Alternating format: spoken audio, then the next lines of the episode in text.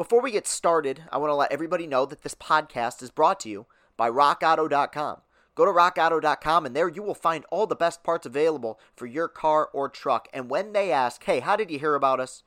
Write Locked On Podcast so they know that we sent you. What is up, everybody? Welcome into Locked On Tigers. I am your host, Chris Castellani. It is Thursday, August 13th. Thank you once again for tuning in. A majority of today's show, especially the first segment, will be talking about the disaster that has been Matt Boyd's season so far this year, especially his start yesterday in a 7 5 loss to the Chicago White Sox. The Tigers lose two out of three games in a home set against the Southsiders. But before I rip into him, I am going to mention a few things that were positive about yesterday's ball game. Look, Dylan Cease, command issues and all, though even though he didn't walk anybody yesterday, so his command was much better, is a dynamic pitcher, and he's going to be very good. Tigers scratched five runs across the board. Now, yes, four of those were unearned. They got a gift by a, a, passed ball by James McCann. But you know what? They took advantage of that gift in the fourth inning. And you saw guys putting together some really good at bats once again near the bottom of the lineup producing. Willi Castro in his first game with the Tigers here in 2020 went three for four, including a two run home run to put the Tigers in front in the fourth inning. Immediately, and uh, understandably, everyone is already clamoring for Dawel Lugo to be put on waivers once Cameron Maybin eventually comes off the injured list. You're going to have to make a roster move. Uh, I, I will suspect that will probably happen. Uh, I think Willi Castro has shown so far, whether it be in spring or obviously again yesterday, already doing more than, than Dawel Lugo's done in several years here. And that was a trade that uh, Willi Castro was acquired in the Leonys Martin trade just about two years ago now. And when that happened, a lot of people said that, look, I'm not saying Willi Castro is going to be great, but that was a solid haul considering the fact that you were trading a, a pretty good, a so so player in Leonys Martin. Now, it is strange to me that the Tigers seem to have gotten more for half a season of Leonys Martin than they got for half a season of JD Martinez, but that's a conversation for another day. Uh, good stuff by Willi Castro yesterday. Bullpen was was pretty solid. More scoreless frames by the bullpen. John Schreiber, Bryan Garcia, Jose Cisnero, Gregory Soto, all scoreless in their appearances yesterday. You tax the bullpen once again. But the key storyline to yesterday's game was the disastrous outing once again by one Matt Boyd. He falls to 0 2 on the season, currently rocking a crisp 10.24 ERA in four starts this season. Went four and two thirds yesterday, seven hits, seven runs, all of them earned, three walks,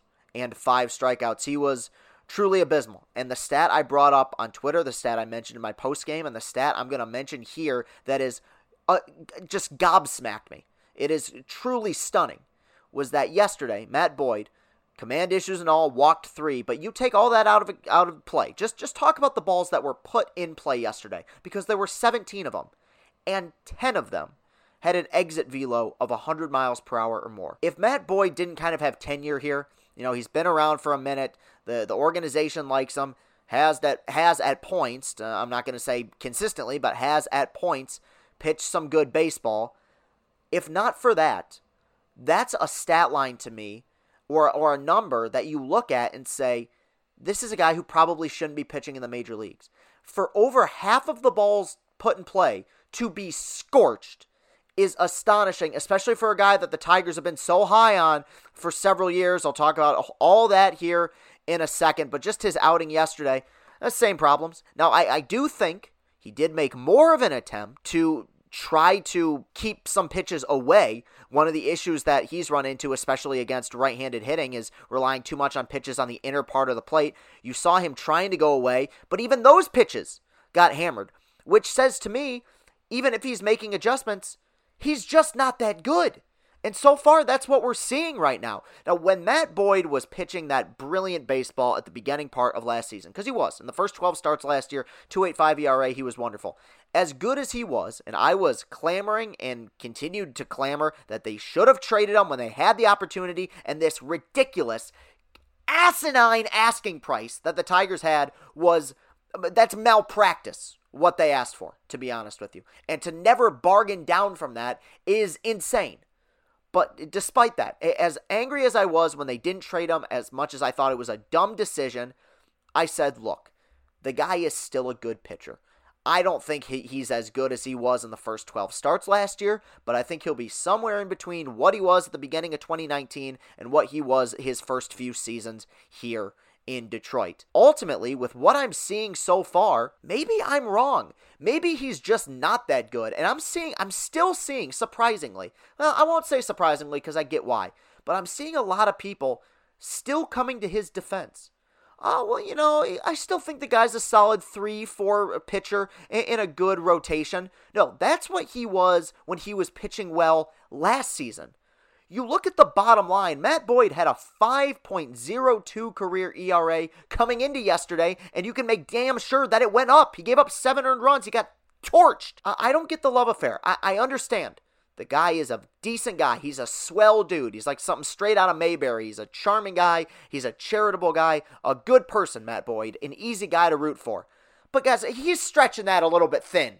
At a certain point, you got to have results on the field. And his start so far here in 2020 has been a, a complete dumpster fire. He can't make it through five innings right now, and every start has gotten worse. You remember in the opening game when he struggled, when he gave up five, four runs over five innings, you know, struggled with command, hit a few batters in the first inning, gave up a home run. I think all of us, as bad as he was in that first outing, said, hey, you know what? First opening day start, maybe a few jitters. You know, he hadn't pitched uh, in a competitive game in a long time. Nobody had. You know, we would try to cut him some slack. He's gotten worse significantly. In the last calendar year, he's been Jordan Zimmermann with more strikeouts. And, and a lot of people keep going back to that. And I got to bring that up because that's what everyone keeps going back to. Oh, those strikeouts. 238 strikeouts a year ago. You could build off that. You could build off that. He, yes, sure. He struck out a lot of guys last year, mainly in the first half.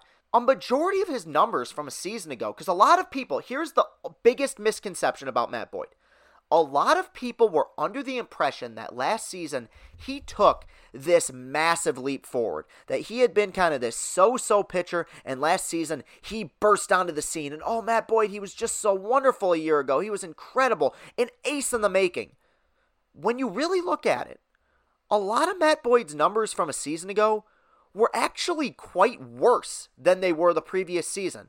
Same number of wins, had fewer losses, sure, ERA up, barrel rate up, yes, pitched more innings, also gave up way more home runs. Way more home runs. Everyone just points to the strikeouts. His whip was up a season ago, gave up more base runners, more hard contact, more hits, more home runs, more earned runs. You could make the argument, if you take out the strikeouts, you could make the argument that he actually regressed a season ago. And everyone blew a lot of smoke saying, oh, Matt Boyd, he's an ace in the making. If Matt Boyd would have did what he did a season ago when he was 23, you know what? Maybe I would have jumped on board. Robbie Ray was like that. You remember when he got traded from the Tigers and he had kind of a, a so-so season there in 2015, 2016, but everyone said, hey, the strikeouts are up, the strikeouts are up. And then he kind of burst onto the scene, had an all star season in 2017. He was really young.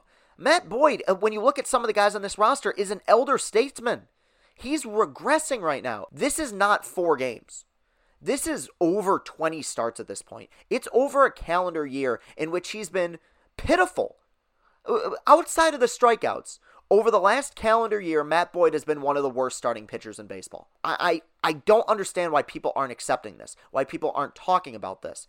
And it goes back to last trade deadline this idea that the Tigers bought into, that he was untouchable, that they had found this, this diamond in the rough that he was going to transform into this undeniable ace was lunacy.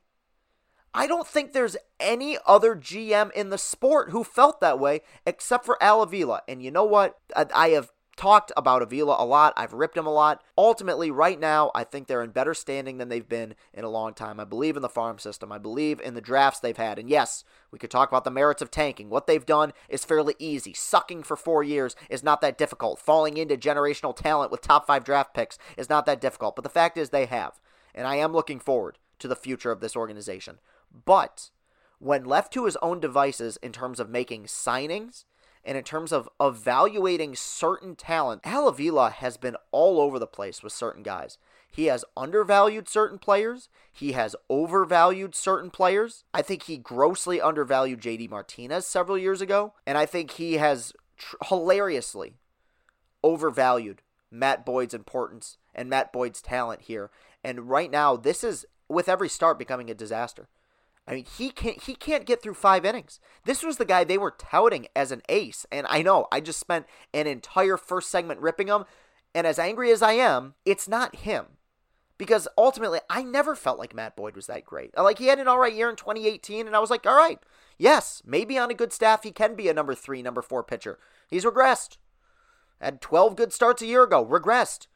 So far this season, maybe the worst starting pitcher in baseball through four starts. There are numbers you can point to and say, "Oh, well maybe he there's room for improvement here. Maybe he's doing okay." The fact is, to be honest, you could find that with any pitcher. People are saying, "Oh, well he has a terrible defense. Eh, the, the, the FIP is still okay." Eh, the defense doesn't matter. He's giving up extra base hits deep to center field. Home runs 420, 430 feet. Doesn't matter how good the defense is. He gave up two home runs to start the game yesterday. And they were monster shots. One to left field, one to opposite field, both to righties. I don't know, man. I think it's an absolute mess. I think this is something that the media should be hammering, hammering Al Avila about. I think this is an all time terrible mistake that he made. And look, I, I I'm not saying they would have gotten back some generational talent for Matt Boyd. They wouldn't have because he's not that good. But it speaks to a bigger issue of how this organization evaluates what they have. In in some ways, I feel like Al Avila may have regressed. I think for the most part, when they signed Leonys Martin and Mike Fiers, the the return they got back for those two guys, I was like, look, that that's not bad. I'll take it. And then it was like he he got he got gun shy. And it was like, well, I'm not going to trade any more guys unless I know I can get some ace or, or some all star caliber talent back. You're not going to do that. You're not going to get all star caliber talent if you don't trade away all star caliber talent. And Matt Boyd was never in that upper tier, upper echelon of pitcher. It's mind boggling to me. Truly dreadful to start this season so far and very disappointing. All right, when I come back, I, I want to talk about a player because the Tigers don't play today. I want to talk about a player that is a very controversial figure in in Detroit Tigers lore currently, and that's Victor Reyes. We'll be right back. RockAuto.com is a family business serving auto parts customers online for 20 years. Go to rockauto.com to shop for auto and body parts from hundreds of manufacturers. They have everything from engine control modules and brake parts to tail lamps, motor oil, and even a new carpet. Whether it's for your classic or daily driver, Get everything you need in a few easy clicks delivered directly to your door. The RockAuto.com catalog is unique and remarkably easy to navigate. Quickly see all the parts available for your vehicle and choose the brands, specifications, and prices you prefer. Best of all, prices at rockauto.com are always reliably low and the same for professionals and do it yourselfers. Why spend up to twice as much for the same parts. Go to rockauto.com right now and see all the parts available for your car or truck. Write locked on in their How Did You Hear About Us box so they know that we sent you. Amazing selection, reliably low prices, all the parts your car will ever need. RockAuto.com. It doesn't matter if you're a professional athlete, a stay at home parent, or you spend eight hours a day in an uncomfortable office chair. Everyone needs support to make it through the day.